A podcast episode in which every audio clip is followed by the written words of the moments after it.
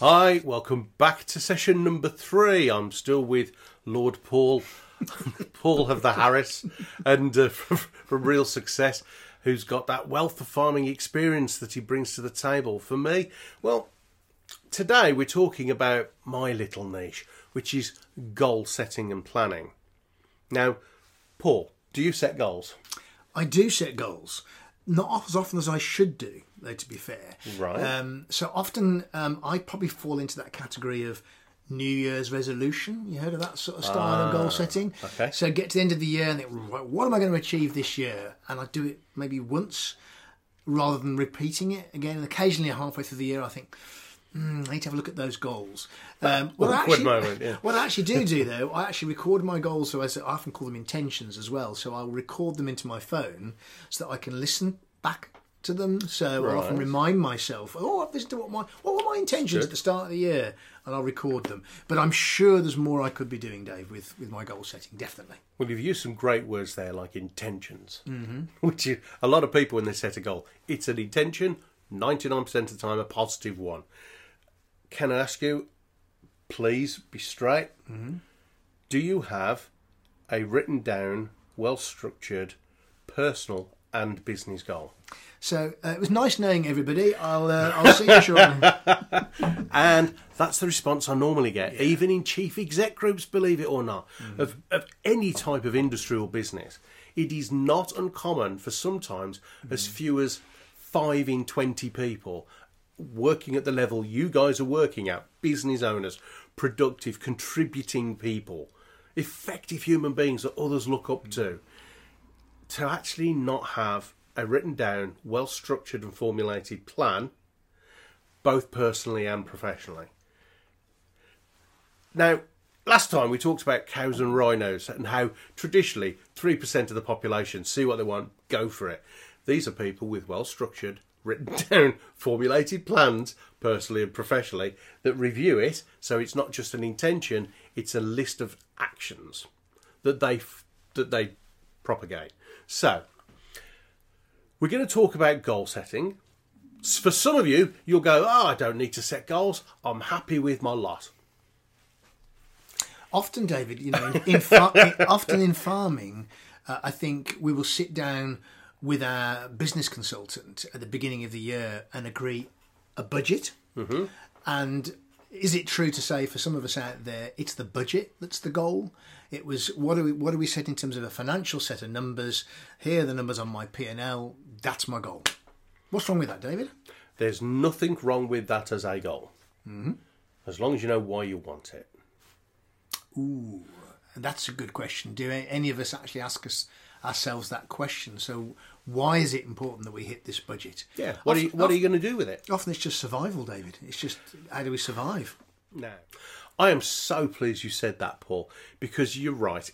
In the farming industry, in the world of agriculture in particular, and well, and most farming, it's it is about oh subsidies being removed, um, grants being removed. We've got to we've got to survive. survive, yeah. And do you remember last time when we talked about the circles? If you're in survival mode, what are you thinking? How's that making you feel? Hmm. So both your thoughts and your feelings hmm. are fearful, which is away from motivation. Therefore, what kind of experiences are you going to put yourself up there for? How are your outcomes and behaviours going to be? And how's that going to drive the next lot of thoughts and feelings? And often what it means is that we then look at our costs on our P and L, and we'll start. I need to cut the labour cost. I need to cut this cost. I need to cut the cost. Cut costs. Now that may well be the right approach, but actually it might well be a fear-based approach, which is how am I going to survive? And yeah, let's be clear. There are times that we have to make those tough decisions to cut our costs. But I think where I sense you're leading us here, David, is there's a bit more potentially that we could be could be thinking about. There's lots more. Do you remember last time Paul and I spoke about you've got to work with what's true in a situation and not just understand it but accept it. So, if it's true that times are hard, budgets are tight, and you're in genuinely in survival mode, is it true, therefore, that the whole industry's gone to hell in a handcart? No. Or are there people out there who are thriving, surviving, and doing really well? Are there two to three percent of people in your exact same situation who right now, boom, mega. Do- they're doing really well. Why? What is it they're doing differently? How are they thinking? How are they feeling and reacting? What experiences are they putting themselves up for? So it might be true that things are tough, but we determine how we respond to it. And we'll, we'll allude to that why thing we've just talked about in a sec, Paul. But they, at, at the risk of sounding cheesy, the reason I talk about goal setting is because for the first 30 years of my life, I strived for and achieved nothing at all, average at best. Then, when I learnt from my research interviews with super, super successful men and women from all over the world that they do not set average goals. Now, you may have heard the expression realistic and achievable goals or smart targets. Now, most people are sorry, you could probably tell from the sneer in my voice what, where this is going. Most people, even in business schools, leadership development programs, most goal setting and planning books talk about realistic and achievable goals or smart targets. That's because we're scared of not achieving them. Uh, 'Cause Yeah, if, yeah. if I make it too big, then I can't achieve it. If I make it realistic, then I'm more I'm more likely to achieve it, aren't I? 100 percent on the money, Paul. Sorry, I shook my head. Yes, hundred percent on the money, Paul. It's it's because we fear a lack of control, a lack of security, or a lack of approval from our peers, mm-hmm. and because of that, we play safe, seeking more elements of control, feel more secure, and approval from other people. Three of the foundations for emotional and mental well-being. So SMART. Most of you are aware it stands for specific, measurable, attainable, relevant, not realistic, and time bound or timely. Most people assume assume that it was created by a guy called Peter Drucker because of a book what he wrote, inside which he talked about smart goals. He was one of the first to publish it, but he was not the original creator of the acronym.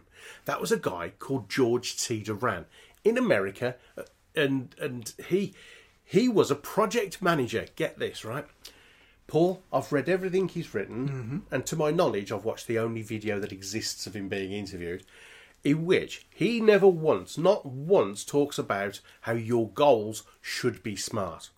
Not once. What does he say then? He says when you're working on a really big project, the steps to your goal should be smart. Right, that makes sense. Yeah. All of a sudden, oh yeah, kind of a no-brainer. This guy did not he wasn't an average project manager. He worked on multi-billion dollar water utility projects and was a university professor on the subject. Hmm.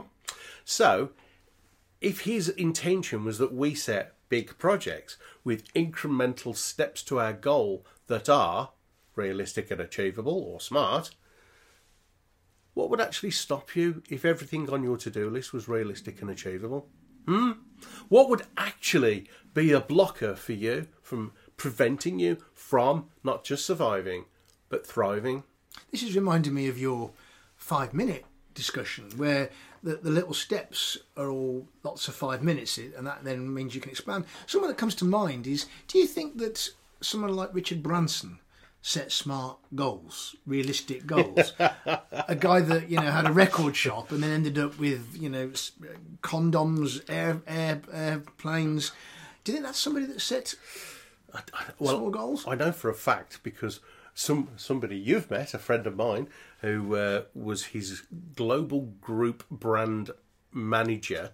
Wow. When Virgin brand was going prolific, Mm-hmm. um, he used to sit at the table with Richard Branson. I know Richard Branson doesn't set realistic and achievable goals. What he does, he sets possibly the most massive goals you can imagine, and then gets other people to do realistic and achievable tasks to take the goal to its you go. conclusion. Mm-hmm. And, and and think throughout history. Could could you imagine the conversation if someone dared to turn around to an Egyptian pharaoh and went, "You want to build what? Wh- what? We haven't got cranes. We haven't even got a written language, and you want to? Where do you want to get the stone from? Sixty miles away? How? What? You want to do what? Imagine someone saying no to a pharaoh, but look what we've got. Could you imagine if someone turned round at a time when most human beings on the planet believe the world to be flat? Right? Could you imagine someone go, Christopher Columbus going, hey guys, down the pub, he says, guys, got this idea, right? I don't think the world's flat. No, I think it's round, okay? Round. I think if we go sailing in that direction, we won't plummet off the edge into an abyss never to be seen again if we get past the mermaids and the sea serpent. I actually assume that we'll go round, yes, round the world and end up where we start. You can imagine his friends going, yeah. Now you'll fall off. You- Yeah. You, go to the edge and you're going to fall off into Oh, well, I think I think they'd kill him as a heretic. Um, so It's the same with with you know getting uh, we t- people talk about Kennedy, don't they, and the space program Mm. in America, which was about getting a man on the moon. I mean, which so- wasn't the goal. What was the goal? Ah, there's there is a famous, and I'm yet to find out whether it's true, but there is a famous quote that says Kennedy's goal was not to get people to the moon.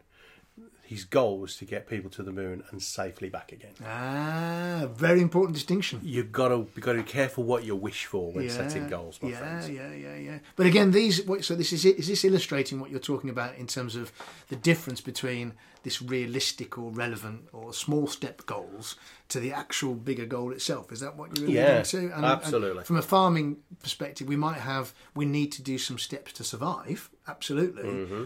But is that the goal? Is that the only goal? 100%. Surely it could be bigger or more than that. I think is what you're suggesting. and and taking that JF Kennedy quote, if it's true, to the farming perspective, which is is your goal to meet budget or is your goal to meet budget, working less, spending more time on holiday or with the family, and with a happy, productive team? Interesting. What is the goal? And as nailed down specific as you can make it. Also, hmm, here's the thing I've interviewed, as of Paul and I sitting here today, 258 top achievers. I've asked them all the same question, which is how do you set goals? Just this is just in case anyone needs some more credibility before they listen to what I'm going to say next.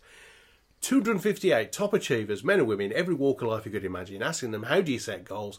How many of them, Paul, do you think answered said question by going, Ooh, I set realistic and achievable goals or smart targets? Yeah. Yeah. uh, zig- Zero. zi- Zero. Yeah, I yeah, can imagine. not one of them. So, if people who haven't achieved much are telling us to set realistic and achievable goals, but really successful people set massive goals, that is the most common word used in the answer to how you set goals in my research, who's got it right?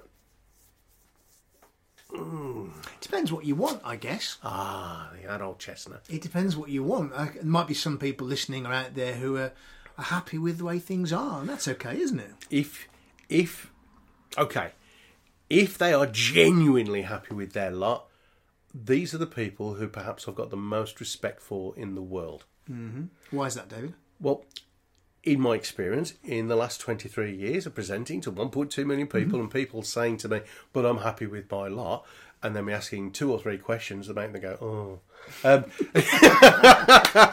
So perhaps I'm not quite as happy as I thought I was. Yeah. Oh, well, th- we fool ourselves Isn't that we're all okay. Yeah. All I need, all I typically say to people is, so you don't want more. Or if anybody listening to this is old enough like me to remember 1970s washing powder adverts, are you happy with your wash? You know, do, do you want whiter whites? Do you want a bit more money in the bank? Do you want a bit more time off? Do you want to be less stressed? Do you want you, do you want to be able to have a conversation with your kids without you snapping at them or them snapping at you? I think you, you've just hit on something really important for the people listening from the farming sector. Um, is that it's what do you really want more of? Hmm. And certainly, a lot of people I speak to in farming, and not always the farmer, but maybe it's the farmer's partner, says, "I just wish we could have more of them." How many farmers don't go on holiday with their children because they say they can't leave the farm? I talk to a lot of people who run farms who holiday separately because they can't leave the farm together. So it might, our most precious resource, of course, being time. If your massive goal, actually, beyond survival this year, is to take a two-week holiday. For, so- for Yes. that that could be so huge and so significant that that is actually a, a, a massive goal. And I think for many people listening and watching, time, getting time back, would be one of those massive goals. Which to other people, you think, what a two week holiday? That's just normal, isn't it? I know that many people listening here haven't taken holiday, um, and yet you know, one of my biggest messages to farmers is let's get your life back. That should be one of your goals. Is get some time back. You know, and I think um, just being that as a as a massive goal would be huge for some people. I, I, that, I think that is awesome. Yeah, I, I'm already thinking of two farmers I know personally who would go, oh yeah, yeah, that would be good. And, and, and your comment about so you're happy with the way things are. There's also, I think, we need to be aware in the agricultural sector. Um, and this may be controversial, but that's partly what this this this program is meant to be to get us Yeah. thinking. I think there's also an element of you would call it in an old-fashioned way, a sort of a macho um, working hard. T- holidays for wimps, didn't you know? I haven't got time to take holiday. I'm far too important. 100 hours a week, three, three, six, five. as if it's some badge of honour that we don't get time back. So I would set a goal for the industry, you know, almost a massive goal for the industry is let's get people having the time to be away from their farms and take genuine holiday time. Not that holiday time where for the first four days you just collapse onto a beach and sleep because you're so exhausted. You have a couple of days where you enjoy yourself, and then the next four days you're worrying and back on the phone before the, get back to the farm. Yeah. Quality time. That would be an awesome goal for this industry to achieve, I think. And if anyone remembers the cow and rhino statistics, but the percentages, mm. in my experience only, there are only two to three percent of people who end up genuinely happy with their lot, mm. and these people really are at peace with themselves and the world and their work or their business and their career and their friends and their families and their relationships, and they tend to be just two to three percent of the population. The rhinos. That's a scary statistic. That It is terrifying. Most of us, we t- we convince ourselves we're happy with our lot mm. to stop us from wanting things and then not doing it in case we fail or people don't like us. Mm, good point. So it goes back to the thoughts driving the feelings, driving the experiences, driving. It all comes back to it. So how do we do it? Well, there are two things. Number one is we set massive goals, which when when Paul's gone, I'll I'll show you a little thing called a triangle. Right, it's really good. Mm-hmm. It'll change your life. It's changed mine massively. I'm going to share with you a proven goal setting process taught to me by top achievers. There's one last thing though. Other, other than knowing what the goal is, being specific and making sure it's massive and exciting, we said about the why. You've got to know why you want it. Because if people do set a big goal, typically we'll try, we'll start, and then it'll get hard, or we'll hmm. stumble, trip, fall, fail, face plant on the patio, or we'll we'll we'll we'll struggle at some point hmm. with a massive hmm. goal, and we'll say, "Told you I'd fail. At least I tried." It's too hard. and then we give in and walk away, Paul. What I want you to consider is this, my friends. If it's truly a massive goal, something you really, really want, you've got to have a reason why you want it that is bigger than your fear or insecurity around it. Can you give some examples of that? What would uh, somebody's why be in business, not just in farming, but some examples of the people you've spoken to? What have been their whys that have enabled them to overcome those challenges that are naturally going to come up when you're chasing a big goal? Oh, I can give you both a personal and a business example. Great. so in my in my speaking business when i first started i was all about me. I wanted approval acceptance. I want people to give me standing ovations make me feel good. And sadly i was incredibly ego driven and all i wanted was for people to like me and tell me how good i am so you can imagine all I needed was one person to tell me I was rubbish, and that would it, boom, blown out the water. You know, I told you I was rubbish, sulk for a week because one person out of a hundred didn't like me. Whoopee do. Then I began to realise that all the time I'm thinking about me and my feelings, I am not in service of the people in front of me. And that was that wasn't a light bulb moment. That was that was an arc lamp. It was a it, was it was like a ah, moment. Absolutely colossal for me. And so ever since then, I have given everything I can in service of the audience. And the difference, Paul, that has made, because now I accept that occasionally people aren't going to like me. Mm-hmm. Statistically, you know, one or two in every hundred of you lot, you're not going to like me. Mm. You're going to much prefer Paul. And vice versa. and vice versa. Mm-hmm. All we can do is work with what's true. But if I'm sitting here worrying about the two or three of you that aren't going to like me, I'm not in service to the 97% who, if I serve you, I can help you. So how did that that shift, that focus to now having the why being quite different?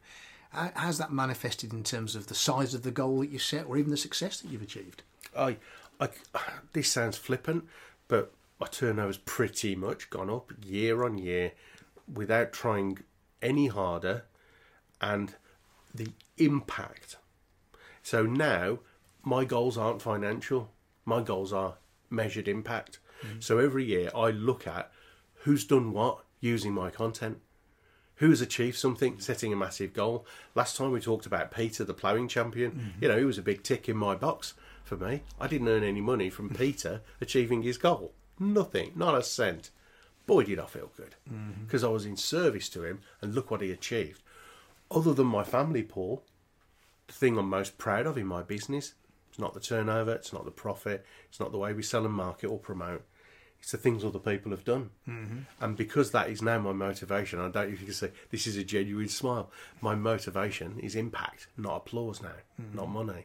I happen to get applause and I happen to make money because I'm in service. So now the business is purpose driven. So how's that helped you when you've hit an obstacle? You said at the beginning, when you have your why, that will help you to overcome obstacles. And now you've got this real sort of impact-driven purpose. How's that helped you overcome obstacles that you faced? Well, that, that's a good question because we hadn't prepared this, but mm-hmm. ironically, let me take a personal example where that exact thing happened. First time I ever set a big goal, I was terrified to my core. Mm-hmm. I was a chef. I was I only had my spare time. I was working by myself. Never fundraised for charity before, and my brilliant idea was, Dave, why don't you see if big goals work by trying to raise a lot of money in one event for a local charity? So I went to Paul Cancer Research at Birmingham. Mm-hmm. They were called the Crab Appeal. And these were like seven men and women, big hitters in the West Midlands in industry, who raised awareness and funds for cancer research at the University Hospital. I walked in, a little fat guy from Birmingham, dressed in chef's whites, with my notes shaking in my hand because I wasn't a professional speaker then. And I said, um, I've interviewed some successful people. I want to see if this thing works, massive goals, and I want to raise a lot of money in one event. And uh, yeah, that's pretty much it. and after asking a couple of questions, they essentially said, with respect, you can't do this. Bye bye. Thank you for showing an interest in cancer research. Goodbye. What you're doing is ridiculous, unachievable. Now, previously in my life, Paul, if that would have happened to me, I probably would have sulked. I would have walked out, thrown a bit of a pity party. They don't know what they're talking about. Yeah, yeah, And if I'd have really let it get to me, I'd have either got angry or perhaps even got upset. But what they didn't know is that three or four months earlier, I'd lost my mum very suddenly to cancer. Now, I don't want to bring the mood down, but I lost my mum to cancer very suddenly, never got to say goodbye properly. So I promised over her deathbed that I would do something significant in my life to help other people in her name. They didn't know that, but when I walked out the room for the first time, instead of going, oh no, at least I tried, and giving in, I walked out going, really? Over my dead body, Watch am I going to fail? Yeah, watch me. Watch this. Yeah. And I'll be honest, there were several other major hurdles and obstacles and challenges where we sh- perhaps at one stage should have given up and walked away, my friend and I. But because our resolve and our purpose and our why was much bigger than our fears of failure and insecurities, we smashed it. Um, I, I, I will demonstrate to this to you later on in the video, but we didn't raise £50,000, but we did raise £288,000, smashing not only the Crab Appeals fundraising record, but at the time for a volunteer, Cancer Research UK's fundraising record. And we smashed it out the park because we had two things. Number one, massive goal that really excited us, mm. and two, we had a reason why we must over our dead bodies do we need to fail. And mm-hmm. Paul's Paul's message to you earlier about if you haven't got a massive goal, how about taking two weeks off this year mm-hmm. on a beach in Spain with a pina colada in your right hand and your sunglasses in your left, No, have your sunglasses on your head. That's where they should be. but if that is truly a massive goal for you, think about your well-being, the time with your family, reconnecting with your loved ones, or you just having some Some downtime. rest and yeah. downtime. Is that a big enough why? If not, find one. But that reason why is the biggest motivator of all towards a massive goal, Paul. Okay, What was the business example that you gave? The business example was of my own business being purpose driven. Got you. Um, oh yes, I'm with you now. Yeah. Yeah, but I, I could also tell you about a kitchen company in Walsall who was only about the money, and boy, were they good at making money. Uh, he's now a good friend of mine, started off as a client called Sat. Sat Sembi made luxury kitchens, look, fitted and manufactured luxury kitchens. And he said, um, All this wise stuff, what's all that about? I says, Well, why do you make money then? He says, Well, to provide for the family. I went, With respect, sir, you're minted. You know, he's he's one of the richest men in the West Midlands. He's he's minted. He makes truckloads of money. I said, "You've got enough money. Why are you still so driven?" And he thought about it, and I don't know what the culture is in your family, or in your community, or in your industry. But in his community, he sighed and he went, "Actually, I just need to be seen to be doing better than my brother." I went, "What?" And then I told him exactly what I've just said to you. He goes, I have a reason why that's bigger than your fears. What you're doing is fear based. So, and bear in financially doing really well. He came back from a holiday um, where his family originated from, and he'd spent some time there, and he came back. And he came back with no suitcases, big draggled. And I says, whoa, whoa, whoa, what's happened? He says, Dave, I just gave everything away that I went out there with. Went, oh, great, respect to you. He says, but Dave, I know my why. I went, What is it, mate? And he said, I need to get the team and the families buy-in, but I saw so many kids in the villages with eye problems that if we make enough money, we could make a massive difference. Now that's a why, not a what. To make a massive difference in the mm. community. I wonder if that could be for your farm. Could you make a massive difference in your community? Maybe. So he got his family's buying, his team's buying. He says, if we hit this, that's what we did last year, gangbusters, because we had a good year. But if we achieve a step above, how about would you be okay if we can hit that target? We make a difference by doing this, this, this, this, and this in the communities. And they all agreed, and they smashed it out the park, mate.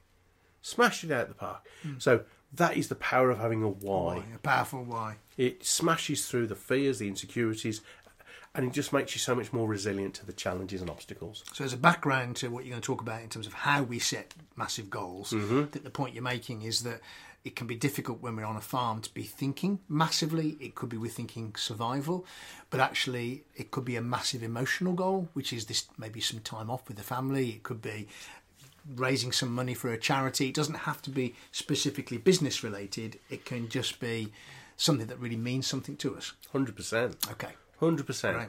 And uh, I'm not trying to encourage anyone to diversify and go to an attraction farm, but I spoke at a, the Farm Attractions Association conference, and one of the guys who got up to speak was, I think, a former chairman of the association, and he owned a farm down south, Devon, Cornwall, Somerset Way, called the Big Sheep. Oh, the big sheep have been there. If you've ever gone down the M5, you'll have seen the signs. The big sheep. And this guy, he was intelligent, he was witty, he was funny. We'll try and get him on as a guest if we can. Um, and the reason I remember it so clearly is because he said we were getting stressed about all these sheep that we had to feed. He says, just by thinking and behaving differently, his words, not mine, he says, by thinking and behaving differently, we decided to set a big goal for the project and we turned it into a partly attraction to begin with. And the first thing we discovered is that people would pay to park their car on a field we don't use. Cha-ching. Secondly, people would then pay us to feed our sheep for us. Cha-ching. And he says that is what gave him then the confidence. But him and his family had a why. They knew they needed to change. And they, they wasn't just about survival. They wanted to change so that they were working less. He said, he says, I don't work seven days a week now. I don't work 40 hours a week now. or 60, 70, 80 60, hours a 70, week. 80, yes, mm-hmm. indeed. So, in a minute, I'm going to show you the process. Here's the thing if you only use this process for your daily or weekly to do list, anyone do to do list, mm. right? If you only use it for your daily or weekly to do list, I can report back an average increase in productivity of 26.5% for you. Now, that's to take to the bank, even if you don't use it for a massive goal. Just for your daily, weekly, monthly productivity, up 26.5% if you set your goals and your daily tasks in the way I'm about to show you. However, if for that five to 10 minutes a day, you focus diligently on the task towards your massive goal, can anyone remember the percentage of productivity you can go up over a year? In excess of 112%. That kind of mentality and thinking, Paul, isn't survival. No, that's massive. That's massive. It's thriving. It's glorious. Glorious. And it's it isn't interesting as well. we- Um, we talk about what is success, and and you know for some people, survival is success. For others, growth is success. It's a very personal thing, isn't it? And anyone listening has to get what's right for them out of this. What's their version. But what we're really saying is that we don't have to be mediocre. Is what I'm hearing from you, David. I yes, Uh, Paul. you said one of my favourite words: mediocre. mediocre. We don't have to be mediocre. We can strive for more. And I think sometimes when there's all this coming at the industry, all these different factors that are making it very difficult, almost there's a there's a there's a there's a risk that mediocrity can creep in through the back door almost because almost that might be enough for us to survive whereas what I think what you're saying your message is actually we can think beyond that we can think bigger than that If anybody listening to this remembers Pertemps Recruitment, they were big in the high street, mega, mega uh, recruitment chain. I think they've changed their name now, but um, their founder and CEO, Tim Watts, one of the most successful entrepreneurs in the country, I said to him, How do you set goals, Mr. Watts? Now, successful, pragmatic, sensible businessman, right? He said, I set big, fat, hairy goals to you. I nearly spat out my tea I had in my mouth. I went, sorry. And he went, big, fat, hairy goals. I said, Mr. Watts, are you aware people are being taught to set realistic and achievable goals? And when he finished bellyache laughing, mm-hmm. he looked me square in the eye and without a heartbeat said, you mean we're setting people up for mediocrity at best? Mm. And I've remembered that ever since that day. And when I look back, a lot of the top achievers, their perception of realistic goals mm-hmm. or whatever goal, or not having goals, Mr. and Mrs. Farmer, is mediocrity at best. Now, don't you deserve better than that? My assumption is you absolutely do. My assumption is that you can have more. okay That's my assumption. And not just an assumption, it's my experience based upon 1.2 million people having experienced the goal setting process. So, how about we get into that? Have you got any, any other questions before we get No, just I think uh, I think the the principle of not accepting mediocrity is one that I think whether uh, whether for some people the big hairy goal will be more emotional, physical, spiritual. It doesn't have to be a lump of cash. It doesn't have to be. Uh, it's very personal. Yeah. I think I would just encourage those out there listening who've listened to this last sort of 20 minutes, half an hour discussion on goal setting, take it on board for them, what's right for them personally, and choose your big, what was it, big fat hairy goal Big fat hairy goals. uh, that will work for you. Brilliant. and and in a world full of colour, don't be beige. Don't be, don't be vanilla. All right, just don't be beige. So. Uh, Paul, thank you very much for your time today. I'm gonna. I'm gonna, I know you've got to run, so I'll, I'll let you love me and leave me, metaphorically speaking, and uh, I will now show you the massive goal process. See you soon.